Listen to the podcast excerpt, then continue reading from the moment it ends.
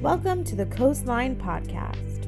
We exist as a church to help connect you to God and the people around you, to help you grow in your faith, and to challenge you to go into your community sharing the love of Christ. Three things connect, grow, go. If you'd like information on what is going on at Coastline, follow us on Instagram and Facebook or email us at hello at coastlinensb.com. Uh, today, we're continuing on in the series that we started just a few weeks ago called Selfless. And uh, I've been, it's been pretty great so far. We've been talking about how for this year of 2020, you know, we, all of us come into it with the mindset of, you know, it's a new year, new me.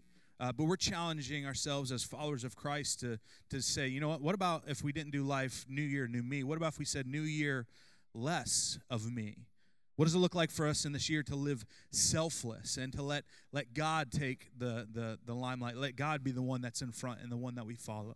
Uh, let Jesus say be the person that we follow through our life. And so we've been discussing different ways that we can do that. Last week we specifically talked about uh, that one of the ways is following His leadership and serving others. Jesus came down and lived a humble life, but served the people around him. And so we talked about how we uh, how we uh, are going to start as a church that we should just be serving the community. We should be serving our neighbors. And so there was a bunch of you guys that actually signed up for the first time uh, to start serving on the Coastline Crew, which is a big deal. Give yourselves a hand. That's great. So. But if you missed any of that, you can actually go back and watch online. Uh, and I want to take a quick, quick second to uh, welcome all the people that are tuning in online on YouTube. We've got something like 20, 30 people uh, that regularly watch each Sunday morning. Uh, and then there's lots of people, uh, our children's ministry volunteers uh, and the other crew members that are serving during the service that they watch it in midweek. So I want to thank you guys for, for watching and tuning in. And I pray that you'll get something just as much out of this as we are and, and I'm excited for it. So I'm going to pray for us, and we're going to jump right in. You guys ready? Let's pray. Heavenly Father, I thank you so much for the opportunity you've given us to come and meet in this great high school. I pray that we would never get to the point where we take it for granted. I pray that today, God, as I speak your word, as I as I preach this message that you've given me, Lord, I pray that it would hit and penetrate our hearts and cause change to happen in the ways that you would want them to happen. God, I thank you so much for what you've done in me and through this. And I pray that as I speak this word, that you would give me the exact words to say. I speak them all for your glory and your honor. In your son's name we pray. Everybody said, Amen. Amen. So, uh, one of my favorite people to talk about when we're we're talking about uh, the the lives that were around Jesus uh, during his time here on this earth, earth or uh, the people that were around uh, those people right after he went back to heaven. Uh, one of my favorite stories is of this man named Saul of Tarsus. Now, of, of Tarsus was not his last name. His name was Saul. He was just from a place called Tarsus. And Saul, you've got to know, uh, was a very smart man. He was incredibly intellectual. Uh, he would have been a, a, a, definitely a great student. He would have been a hard worker. Uh, he was very much respected by his peers, uh, and he was he was really a great man. He was a leader.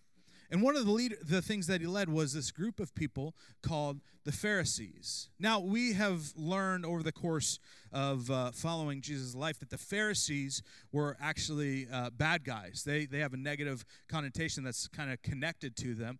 Uh, but I want to tell you that the way the Pharisees got started was not for that purpose. The way they got started is they were actually defenders of the faith they were the ones that like defended the Old Testament law, the law of Moses, and what God had told Moses and Joshua going through uh, the the promise or coming into the promised land. And so these guys, their responsibility was to the the Israelite people to defend the faith.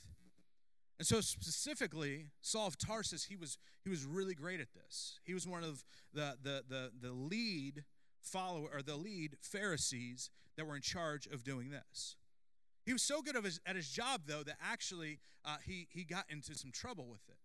Because during the time of Jesus, after Jesus went back to heaven, uh, this group of people started to uh, start a movement called the Way. In this movement, this group of people called the Way, they would turn out to be uh, the, the next, or the beginning, the early church. And so Saul, he was such a good, such a good uh, Pharisee. He was, he was to the point where he was defending the faith so well that he started to persecute, persecute these followers of Christ, these Christians, to the point where they would actually even put them to death. They would stone them. Now, in today's day and age, if, if we were to hear about that here in America, I mean, it would be all over the news. That would be just, and it just would be crazy. But Saul was literally doing this to the followers of Jesus Christ after Jesus went back to heaven. And so all of a sudden, one day it comes to the point where Jesus has enough, or at some point he says, Hey, I've got a plan that's bigger than what Saul has right now in his mind. I've got a plan to use him. And so he meets with Saul, and he causes so much life change to happen with Saul. And Saul understands that what he's been doing is completely wrong. And so he does a complete 180 and he starts to follow Jesus. He becomes part of the way and goes from persecuting Christians actually being someone who would go out and promote Christianity. He would go out and start to, to, to plant churches. And today, in, day, in, today's day and age, here in the, the early church, we go and we, we talk more from uh, Paul's letters to the early church than we do a lot of other things. But when I read his story, it's a reminder to me, one, one of my life, but two of the, the ability that God has, the ability that Jesus has to take people and change them completely. Now, a few weeks back, you heard me talk about that.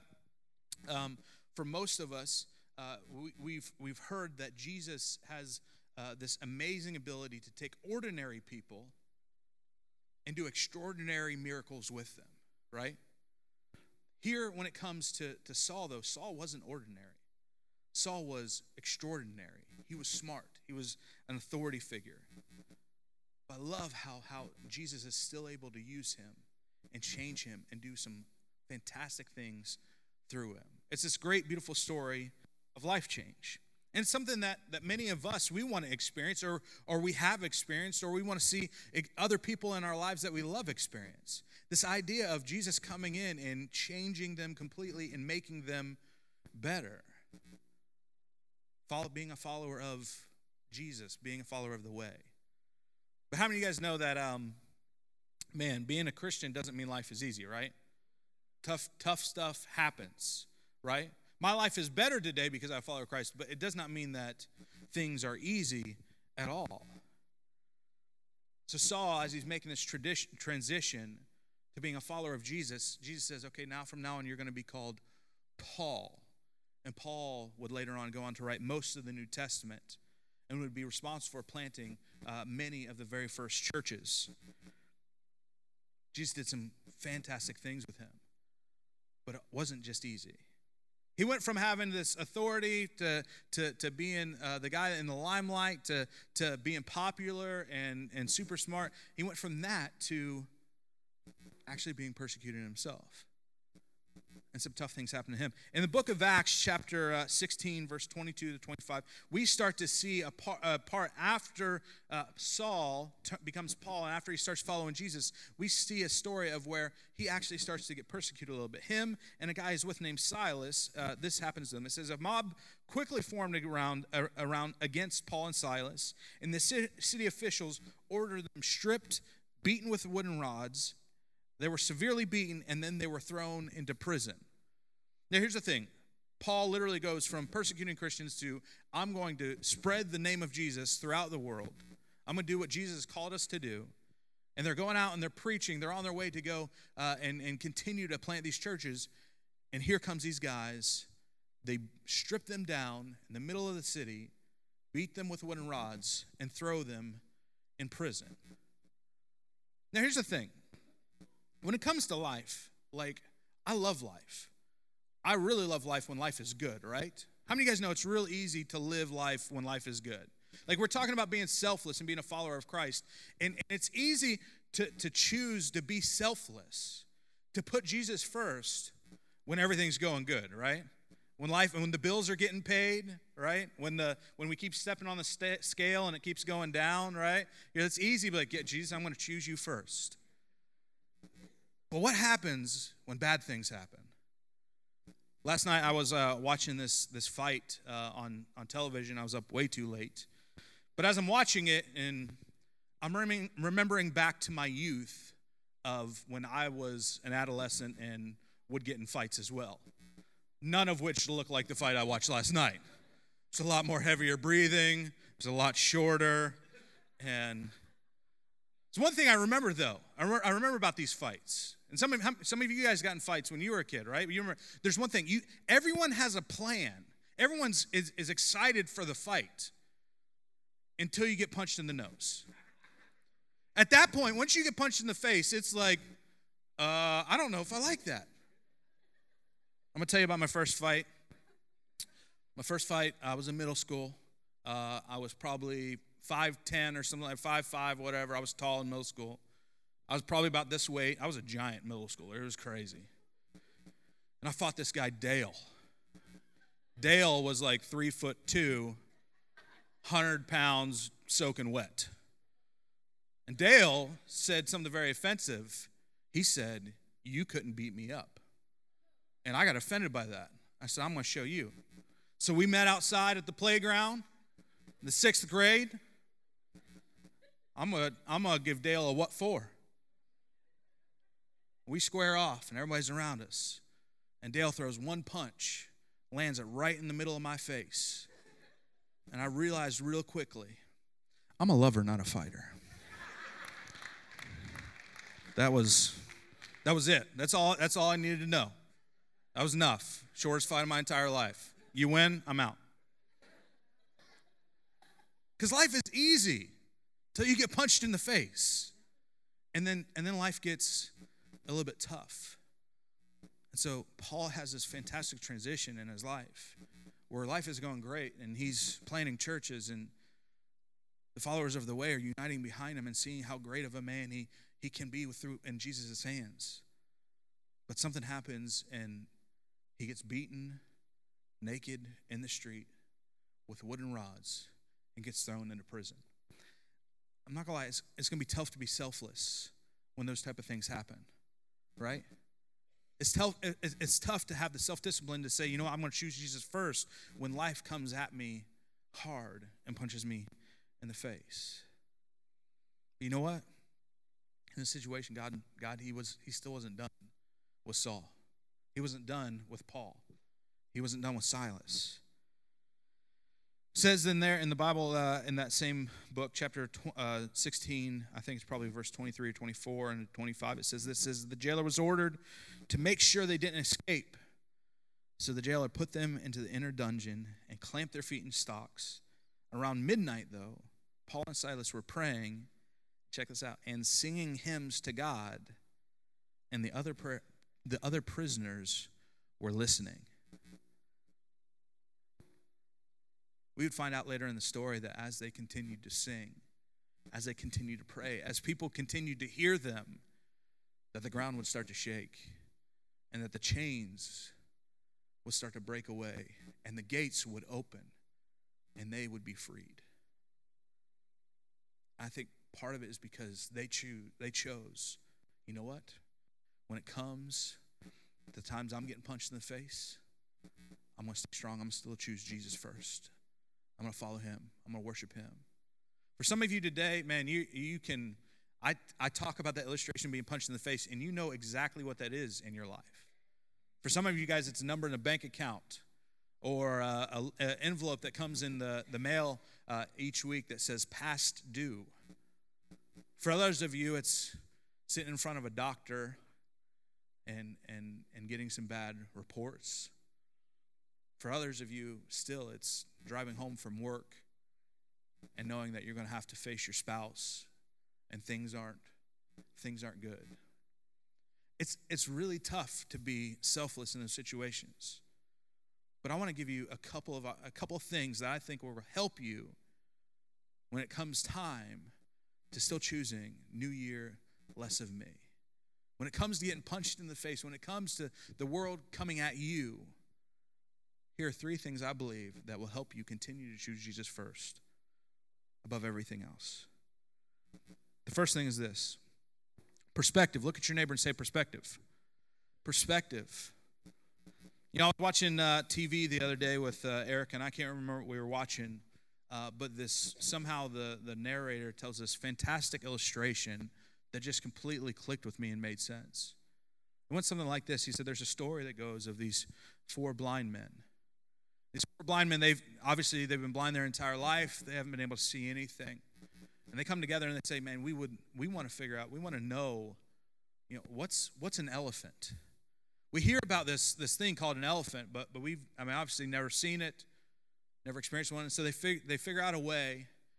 Someone comes and says, "Okay, we're going to show you what an elephant looks like." And so they take one blind guy and they they walk him to the front of the elephant and they the man takes hold of the elephant's trunk.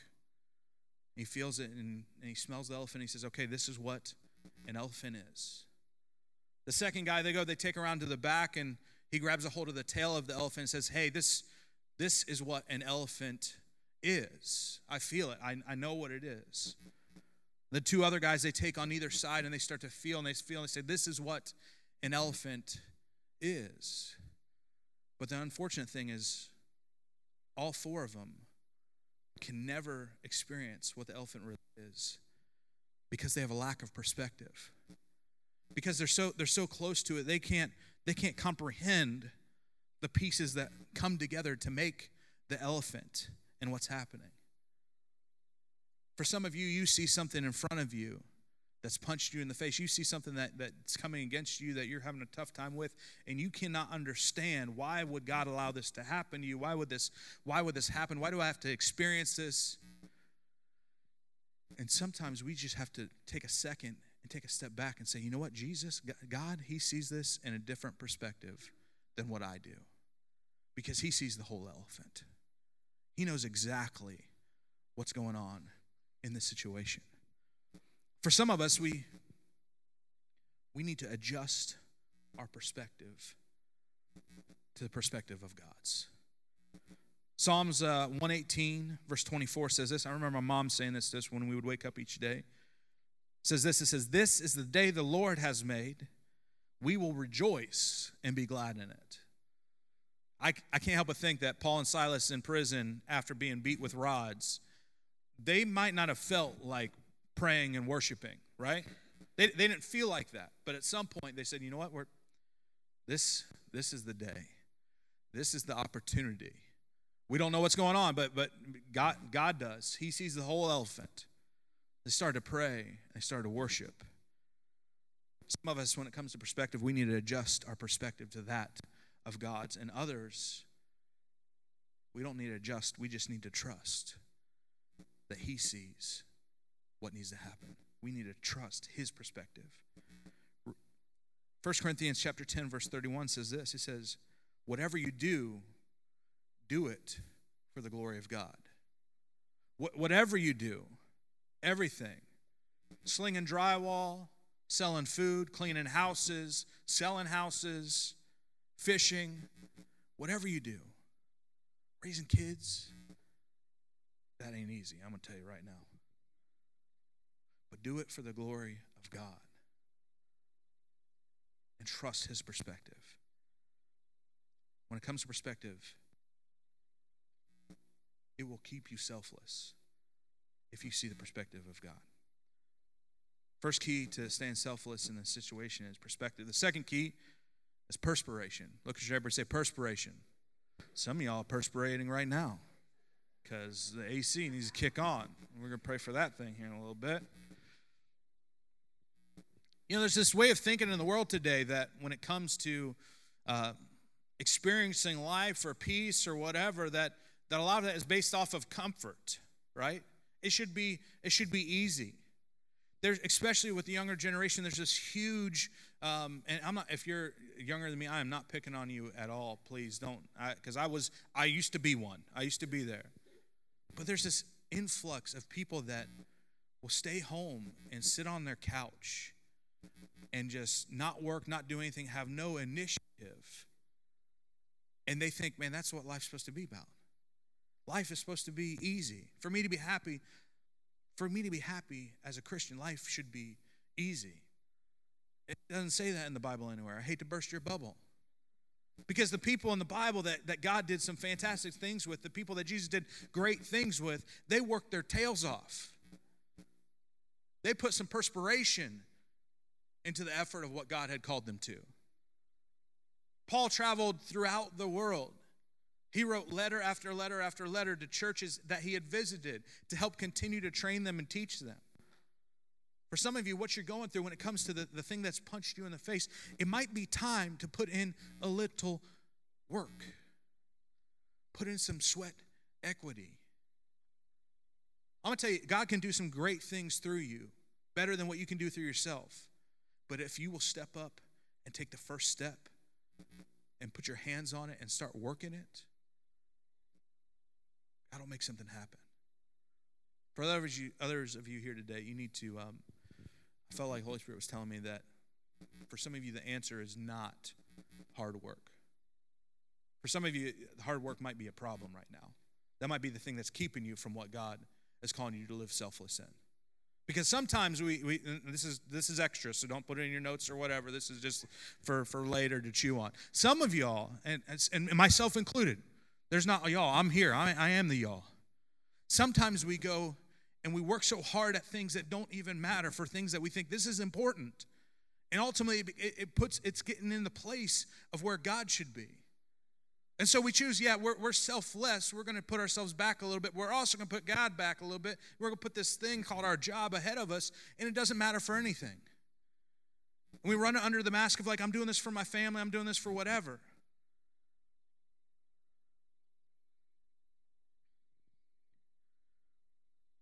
I think today, for, for, for some of us, choosing to be selfless needs to require some perspiration. And for some of us to be selfless, we need to require some rest.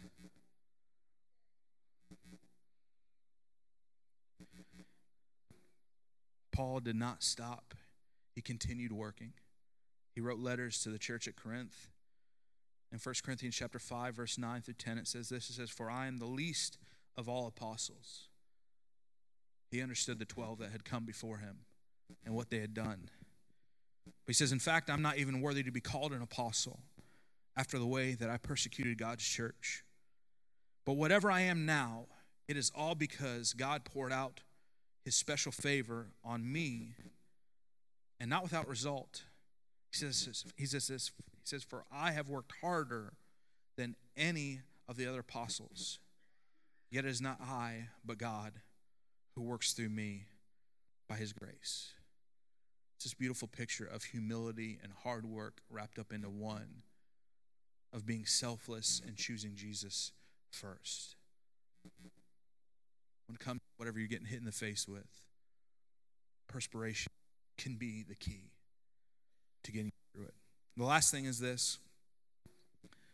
The last key, I believe, that'll help you continue to stay and choose to be selfless in the fight is purpose. Look at your neighbor and say, purpose.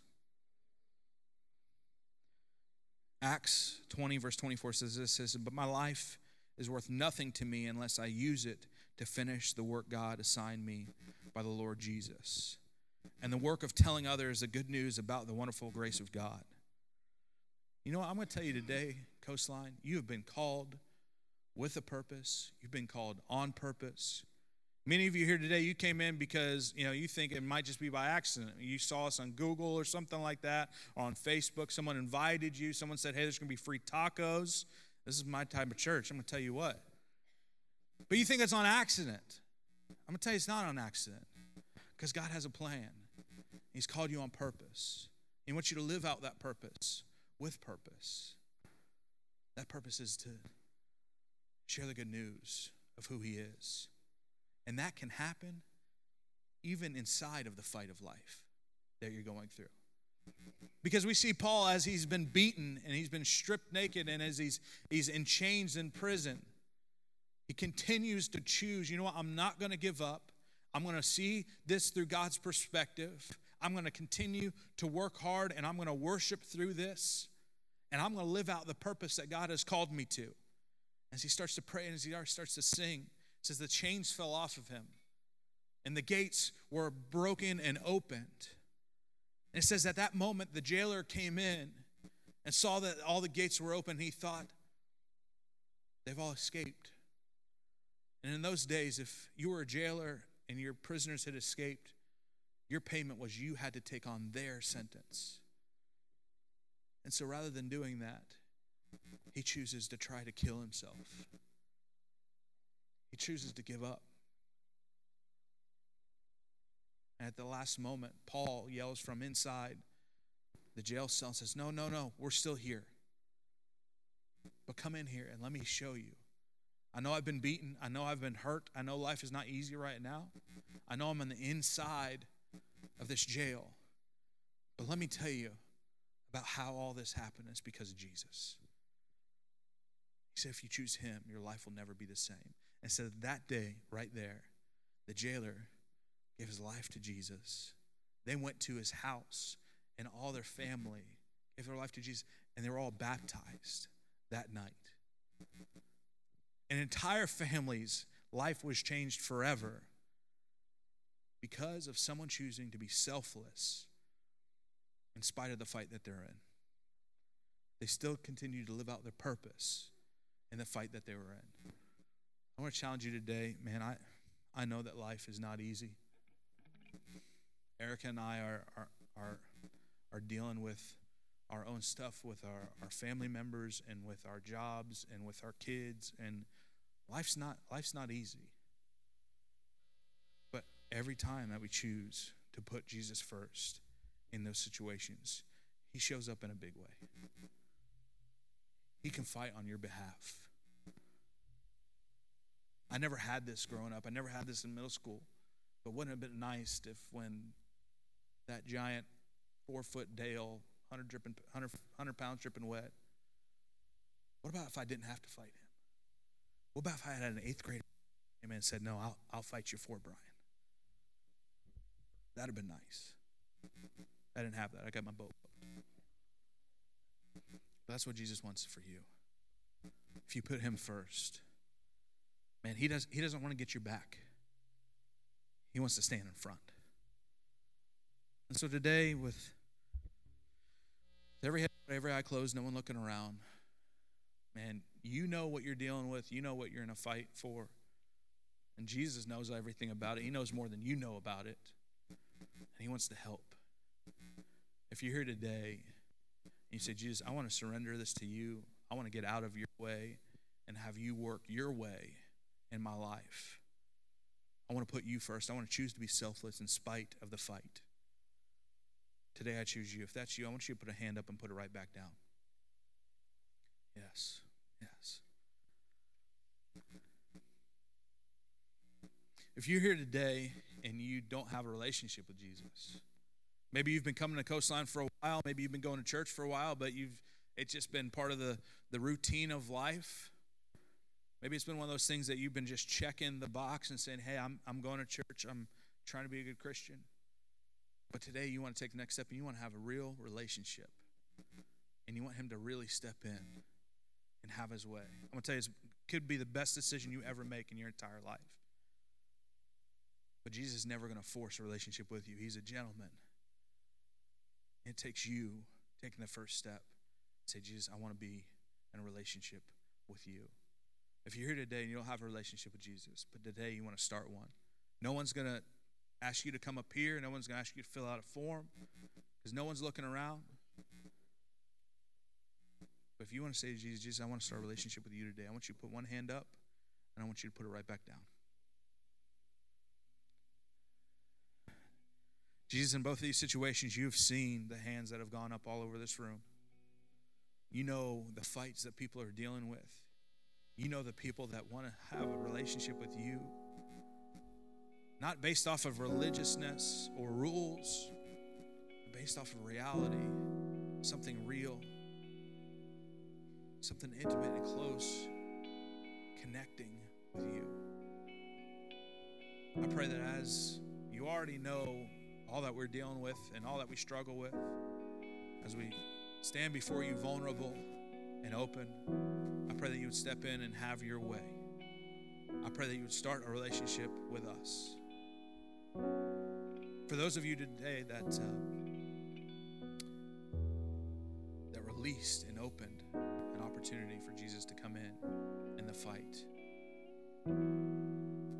Jesus, I thank you for it. I thank you for that fight because I know that you're going to do something in it and something through it. And I pray that we would not forget that, that we would not lose sight of your perspective and the purpose that you've called us to. And I thank you in advance for how you're going to work it out, for how you're going to show us how to swing and how to dodge and the next steps that we should take. I thank you for the courage and the energy to continue to push through. And Jesus, I pray that as we choose you to put you first, less of us, more of you, as we choose that, Lord, I pray that we would see along the way how you have shown up time and time again and how our life has continually gotten better because you've changed us as we follow you. I pray for more of that. Pray that through us you would change the world we live in. Every way of all else. As we choose, new year, bless me. As always, Coastline, know that you are loved and that the best is yet to come.